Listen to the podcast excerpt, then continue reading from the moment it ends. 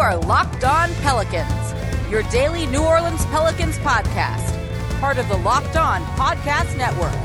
Your team every day.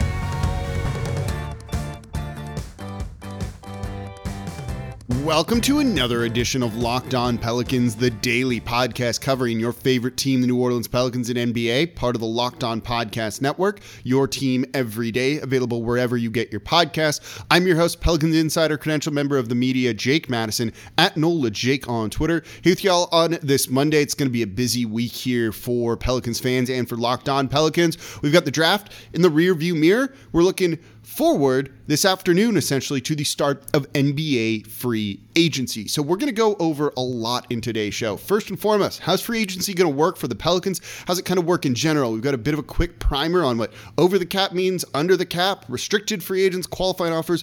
What are they doing? Lonzo, Josh Hart, all of that stuff. We've got a lot of new listeners. I want to get you set for a little bit to what to spe- expect and understand what's likely going to go down over the next couple of days.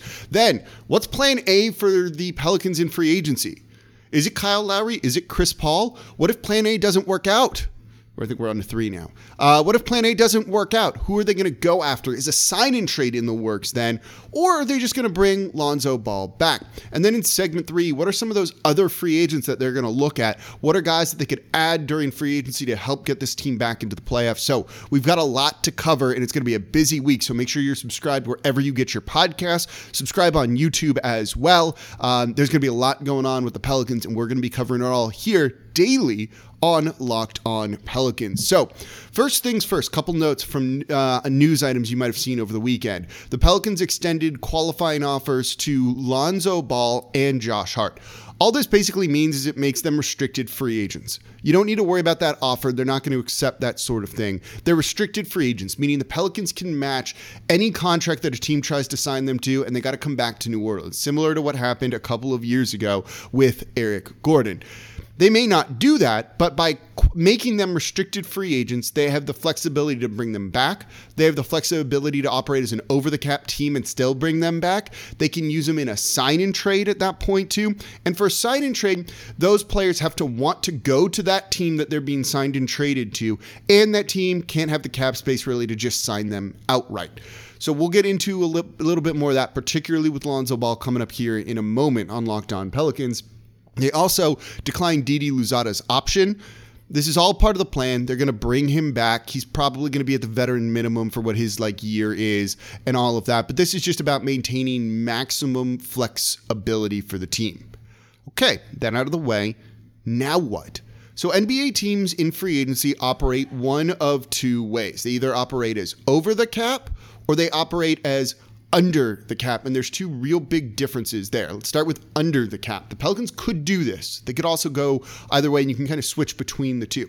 If you operate under the cap, you use your salary cap space to sign players. If the Pelicans kind of clear their books of guys they don't need to have on the roster, including guys like Lonzo Ball and Josh Hart, essentially being like, now nah, we're not even worried about you as restricted free agents anymore. It's called renouncing their cap holds you can get about $36 million to spend. They'd be operating as an under the cap team. They spend that $36 million. They have one exception called the, the room exception, five point something million dollars. And that's what they have to spend. They can divvy that up kind of however they want. If it's 36 million on one guy or if it's like three guys at 12 million each, they can do it. They have the cap space for that. It's not necessarily the best way for New Orleans to operate, though, because you have to completely get rid of Lonzo Ball to do that. So, another way that teams operate is an over the cap team. Over the cap teams rely on exceptions, they're over the soft cap. There's an amount of money that you can go up to. You can only go over that amount using exceptions. Oftentimes, those exceptions are in place for you to re sign your own players. That's something called bird rights that you may hear thrown out there on Twitter and in other places. It basically means to re sign your own guys, you can go, over the salary cap the soft cap. There's also the other mid-level exceptions you might hear get thrown around. There's the the standard mid-level exception where you can sign a guy up to a certain amount of money using that to go over the salary cap. So even if you're an over the cap team every year, you have access to that. There's also something called the taxpayer mid-level exception. If you're a luxury tax team, you can then use a smaller mid-level exception. And then there's a biannual exception and other things like that. We don't need to get too into the weeds on all of that because I don't think those are really going to come into play right now. Right now, Those are the two options over the cap team or under the cap team. And that's kind of the way it works. If you're an over the cap team, and this will come into play potentially for New Orleans, salary is really important when making trades. If you're an over the cap team and you send out a $10 million contract, you basically need to be bringing back $10 million in salary. You can't just ship out money to ship out money. And you can't also just bring back money in just to bring back money in. They try and do this to kind of keep a level playing field. So if you're an over the cap team, you can't just trade a first round pick for a guy making $10 million and put him on your team. You need to send out ten million dollars, more or less. There's a, there's a few things there, but we don't, again don't need to get into some of like the deep specifics when it comes to that sort of thing. That's going to be important in sign and trade scenarios, whether it's Kyle Lowry, whether it's with Lonzo Ball, whether it's with someone else. Salary matching is going to be a really, really important thing when it comes to some of these deals. So the Pelicans operate as over the cap, salary matching is going to be important. One of the few times you make a trade without having to bring salary back is if a team has cap space. Say the Pelicans have $36 million in cap space, and a team's like, I, I don't like this player. He has a bad contract. Will you will you just kind of take it? This is what the Oklahoma City Thunder do. They use their cap space to take on bad contracts from other teams and make those teams attach a first round pick basically for, you know, it's like the fee, right, for paying that guy's salary and taking them off of their books. That point, Oklahoma City doesn't need to send out salary because they can just absorb that money in. But for two over the cap teams trying to make a trade, you kind of need to do it that way. So, all of that out of the way, because that's going to frame some of this stuff, right? What's plan A for the Pelicans. What are they trying to do this offseason? Let's get into that coming up next in today's edition of Locked On Pelicans. But before we get to that, today's episode of Locked On Pelicans is brought to you by Built Bar. Did you know that Built Bar is the best tasting protein bar out there? They're essentially candy bars that happen to just be really, really good for you that are protein bars but taste like a candy bar and they have so many delicious flavors there's something for everyone. They have coconut cherry barcia raspberry mint brownie double chocolate salted caramel strawberry orange cookies and cream german chocolate cake. Those are just the normal flavors they have in stock. Plus they have limited edition flavors like raspberry cheesecake birthday cake. They've got the grasshopper cookie which is basically thin mint flavored. Um, i've had churro puff bars that are delicious and if you can ever get the coconut brownie chunk that's the one to buy. That's the best tasting flavor easily I think. But of the normal ones, I love the mint brownie. And if you haven't tried them all, you can get a mixed box where you'll get two of each of the nine different flavors. And they're healthy too 17 to 18 grams of protein, calories between 130 and 180, so you're not wasting all the cardio that you just did. Only four to five grams sugar, only four to five grams net carbs. They're all amazing. They're all delicious. They're all healthy for you. And it's the official protein bar of the U.S. track and field team. So go to built.com, use promo code LOCKED15, and you're going to get 15% off your your next order. Again, that is promo code LOCK15 for 15% off over at built.com. Okay, so we just ran over like like a rundown of kind of some of the salary cap minutia of how the offseason for teams goes. I don't care as much about that right now. You want to know who they may sign and like what's on the table, and then you're going to want me to break that down once those things happen, right? So we don't need to get too into the weeds when it comes to all of that stuff. So What's plan A for the Pelicans? Well, when you've looked at their moves this offseason, it really, really seems like there's kind of a 1A and then maybe like a stretch 1A that they might try and go after. What, you know, Plan A seems to be Kyle Lowry. It seems to be, and we have got a, have got a show on this, right? There's an episode. You can find it on YouTube. You can find it wherever you get your podcast, breaking down why they're going after Kyle Lowry and why this is someone they might really want to try and add to this team.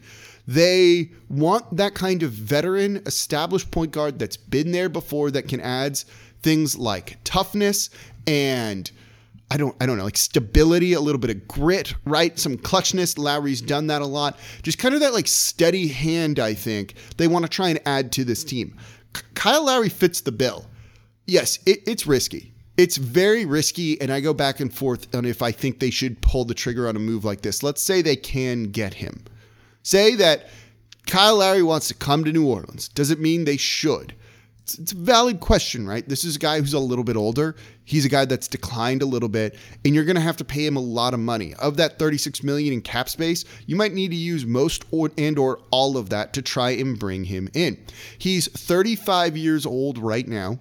He'll be 36 when next season starts. If you sign him to a two year deal, you're looking at him playing until he's 38. If you sign him to a three year deal, he'll be 39 at that point. His numbers dipped a little bit last season from the year before. It was COVID, but you know what? The year before that, he averaged over 19 points per game alongside seven and a half assists and five boards. Last year, it dipped 17.2 points per game, seven assists, 7.3 assists, and 5.4 rebounds. But he's an excellent three point shooter. Last year, he shot 40% from three on 7.2 attempts per game. Those are really, really, really good numbers. He's a career 37% shooter from deep. Last year was COVID. They were playing out of in Florida in Tampa the whole year it's not a great situation for anyone. So I don't, I'm not necessarily surprised that he struggled a little bit. I think he's their top option. I think if it doesn't work out with him, they might try and make a run at Chris Paul. I just don't really, and I know everyone would love that, right? We saw Chris Paul's game age really well, and I think Lowry's could age like his. You hope it would age like that, and I think it's more likely to age like that than versus, say, a guy like Kemba Walker, whose game really started to decline and just wasn't there um, for the Boston Celtics the past year. But it's a risk given his age. But say it doesn't work out with Lowry, they might make a run at Chris Paul, who's got a big player option, 40 plus million dollars. Is he going to opt in? If he doesn't, is he going to just Im- immediately re sign with the Phoenix Suns? And are they going to do everything they can to keep him there?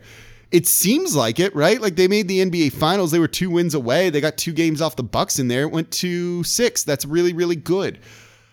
Would he potentially come back? Could New Orleans kind of, you know, uh, be an appealing enough decision? Maybe. I'm not entirely sure, but I'd be willing to bet they would love, love, love to have him here. I just think it's it's really not going to go that direction too much. And so I don't really feel like that's going to be a legitimate option for him. So I think it's kind of Kyle Lowry or bust for plan A. It seems to make sense. But there's a number of other people that want Kyle Lowry. The Miami Heat would like him. They're kind of setting up and positioning themselves for a sign and trade for Kyle Lowry. I think, you know, maybe a team like the Knicks could make a run after him if they think they're really close and they have the cap space to do so. The Bulls need a point guard. And frankly, you're going to see a whole lot of musical chairs when it comes to point guards in this offseason. A lot of teams are going to kind of be shifting them all around. Everyone to move one to the left or something like that. And frankly, there's probably enough seats where it's not like musical chairs where someone's going to be left out. Lowry's probably the first real domino to fall. So let's say he goes to another team and the Pelicans don't end up getting him. What happens then? And that's where things start to get really interesting.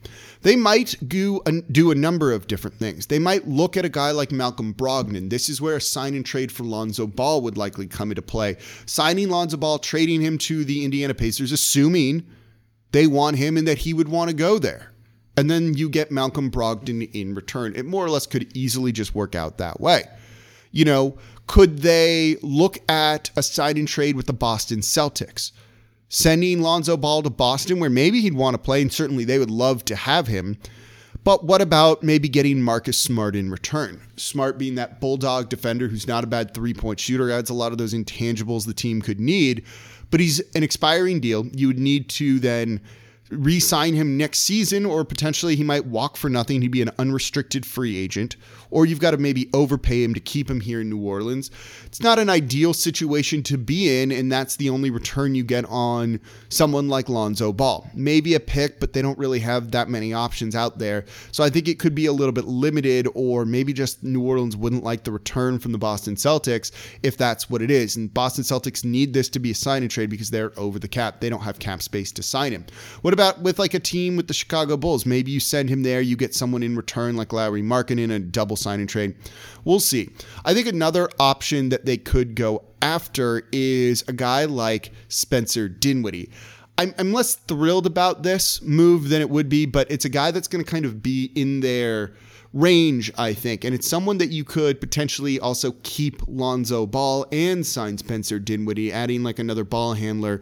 And he's kind of a combo guard out there on the wing. He was injured for the majority of last season. He's dealt with a lot of injuries before in his career, but when he's played and been healthy, he's been good. Two years ago now, he averaged 20.6 points for the Brooklyn Nets alongside 6.8 assists and three and a half rebounds.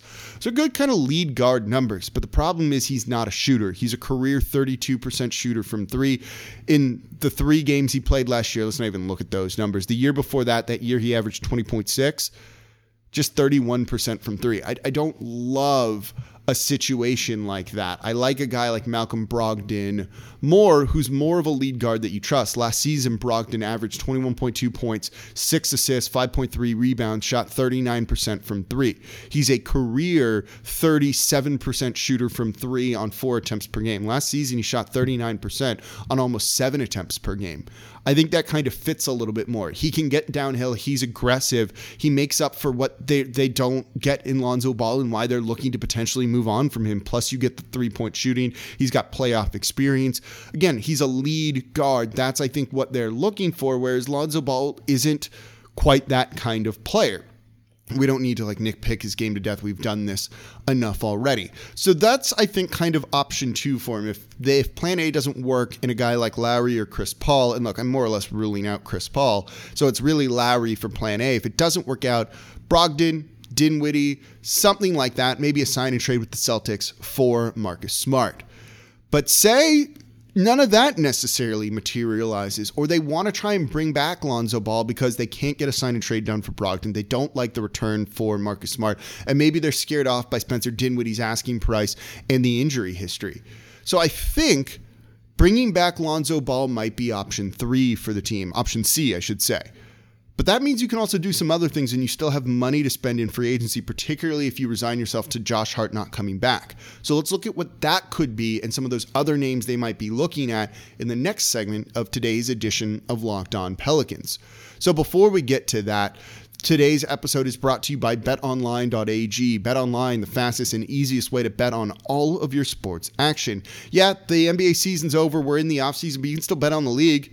If you're feeling good about player prop bets, they've got them. How many rebounds per game is a guy like Evan Mobley, the third overall pick to the Cleveland Cavaliers, going to average?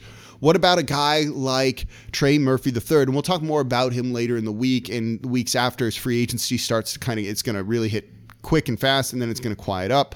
Um, and I want to dive more into his game and what he'll bring to the team next year. This year it was just really free agency, then uh, sorry, the draft, then free agency one after the other.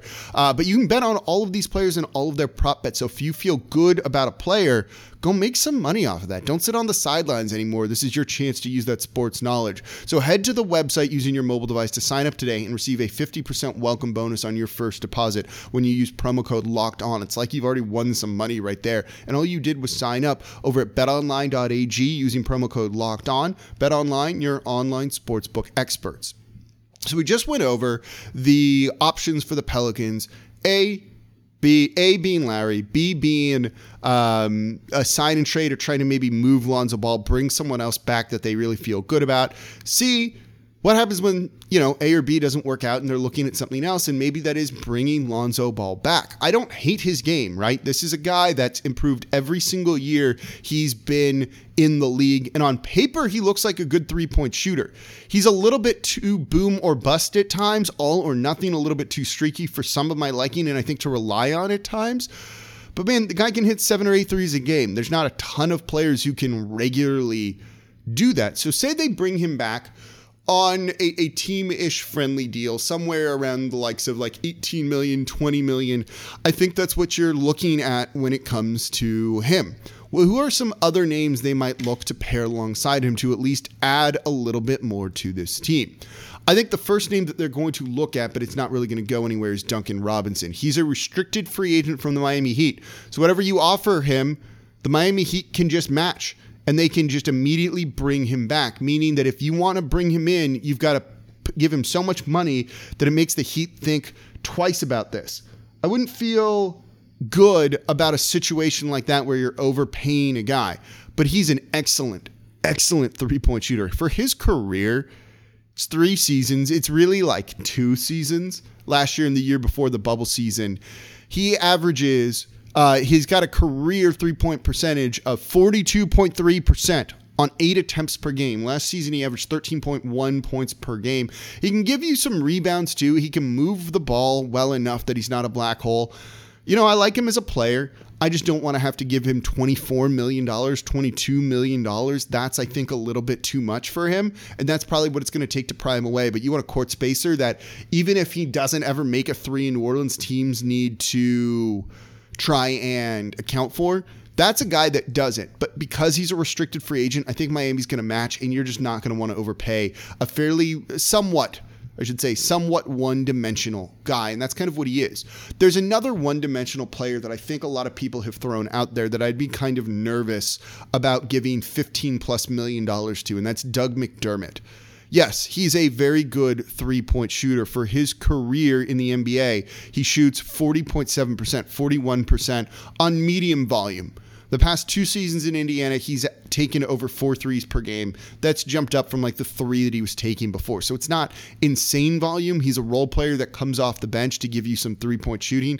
That's like literally all he really does. There's no defense from him whatsoever. And one thing you kind of learn from the playoffs this past year is if you're just a three guy with no D or no rebounding or no creation, you, you can't play you saw a guy like Luke Kennard not get any minutes in the in, in, the playoffs, even in key situations, because he just couldn't give them anything other than three point shooting. Same thing for Bryn Forbes, right? With the Milwaukee Bucks, wasn't really getting minutes at times because he gave you nothing else other than three point shooting. And in these high stakes games, you need that. Doug McDermott's one dimensional. 10 million? Sure. 15 uh, i get kind of nervous about what he'd give you and what he if he could be played off of the court if that was the case. I'd be kind of iffy on him that leads me to two more options that I think could do really well, particularly if paired with a guy like Lonzo Ball. The first one is Tim Hardaway Jr. The Dallas Mavericks are going to make a big run at a guy like Kyle Lowry, maybe Kawhi Leonard, and you have to figure that Tim Hardaway Jr. is just not their priority. And you're seeing a lot of it being reported as such. Well, if he's not, could the Pelicans make a run at him and try and snap him up? Because he's had a couple of really good years in Dallas recently. The past two seasons now in Dallas, in three seasons in Dallas because he was traded in the Kristaps Porzingis deal, he's averaging 16.1 points per game. From three, he's shooting 37% on seven attempts per game. He's an excellent three point shooter. He shot 39% last season. The year before, he shot 40%, all on over seven attempts per game. He's not afraid to pull that trigger whatsoever. But he also has a, a lack of aggression, kind of a similar issue to what Lonzo Ball gives you. He doesn't like to get downhill. He doesn't really try and score at the rim. He's not a great finisher either. And you could say he's maybe a worse finisher at the rim than Lonzo Ball is, though I disagree with that. I've seen some people try and make that argument. They're not horribly, horribly wrong, but he barely drives more than Lonzo Ball does. So he's purely on the perimeter. He's an elite catch and shoot guy, an elite perimeter guy, and he can create his shot with the ball in his hands. That's kind of the key, right? Dribble, dribble, dribble, pull up and shoot. Move to the side in movement, shoot. And he can do it and he can drain those shots. And that's a useful tool, particularly in the playoffs, you have to account for a guy like that, where teams don't account for Lonzo Ball because he's much more of a catch and shoot guy, less so off the dribble. I don't mind adding him because of that but he's he's not great defensively. Um, you know, he doesn't do a ton of passing. He averages under two assists per game in Dallas. He doesn't give you much rebounding.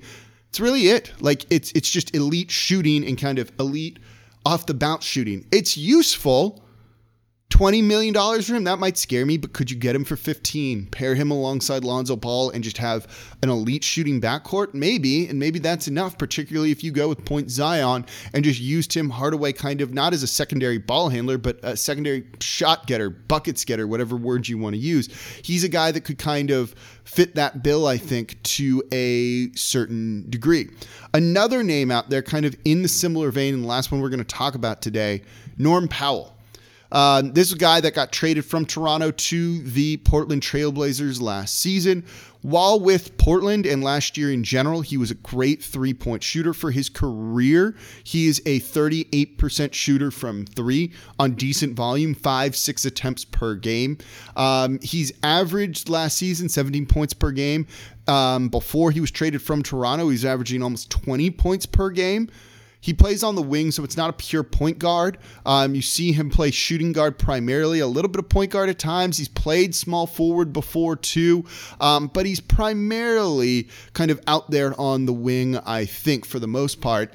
It's a useful player to have. He keeps the ball moving well. He can rebound well enough, but he also doesn't mind trying to kind of get downhill and score at the basket. And he's decent at doing that. He can get to the line, um, probably better than any other guard we have on the roster here. Um, getting to the line four times per game last season with Portland. That's really good, I think. That's a useful player to have to kind of take advantage of the fact that defenses are going to have the Pelicans in the bonus all the time. So you want to be going downhill, attacking the basket, trying to score. And if you don't, get fouled and go get the free throws and put fouls on the other team. It works really well. And so getting a guy like that, I think, would be great. You get a double kind of, there's a little bit of lagniappe in this too. This is a situation where, you know, he was kind of the big move that the uh, Portland Trailblazers made this uh, uh, during the season to kind of keep Damian Lillard happy. And now you pull him away from there. So you kind of wreck some of the plans that they've had of building around Damian Lillard and make Damian Lillard wonder if this will even really work. And maybe he then does ask for a trade and tries to force his way out. You know, you sign him and you make Lillard upset. I don't I don't hate that plan, right? It's just kind of a little bit of bonus. Also, and don't forget before we we wrap up today's show, Cam Payne guy who really excelled Cameron Payne with the Phoenix Suns in the bubble at first and then last season all the way through the NBA Finals being a key contributor for them. If you give him an expanded role, would he do well? He started in place of Chris Paul. He did an okay job of that. You know, he's been a little bit improving. At one point, it was looking like he was going to be out of the league. How comfortable are you giving him a more expanded role and maybe a bunch of money? But also, I think you're going to see the Phoenix Suns really try and bring him back. So we'll see. Those are some of the names that they might look to pair alongside Lonzo Ball. Plan C, if you will, if plan A of Lowry doesn't work, plan B of a sign and trade for a more established point guard they like doesn't work. What do you end up doing. And I think those are some of the names they might look. But you can hear it. The Pelicans have so many different options on the direction that they want to go. It's going to be interesting. You're going to hear a lot of news. One thing I can say for certain, I didn't even get to this last week. I wanted to almost touch on it this week. I'm not worried about Brandon Ingram going anywhere from this team. I've seen the rumors about him going to the Miami Heat. I'm not worried about that. I don't really buy into that whatsoever. They're not going to trade. If they trade Brandon Ingram, it's going to be for the best player in the deal, not for like the third best player in the deal or something like that. So, yeah, I don't think he would hate playing in Miami. I don't think any NBA player would hate playing in Miami, but I can tell you he's pretty happy here. I don't see anything like that working out. And I think he fits well with Zion Williamson, as I've said. So I think we can kind of kill that idea that that might be in the works. All right, that's going to do it for this edition of Locked On Pelicans. Thank you all very much for listening. As always, I'm your host, Jake Madison, at NOLA Jake on Twitter. Subscribe to the show on YouTube, wherever you get your podcasts. If you listen once a week, listen twice a week, especially this week, because there's going to be so much news. We're going to break it all down for you here on Locked On Pelicans. So thank you all for listening, and I'll be back with you all tomorrow.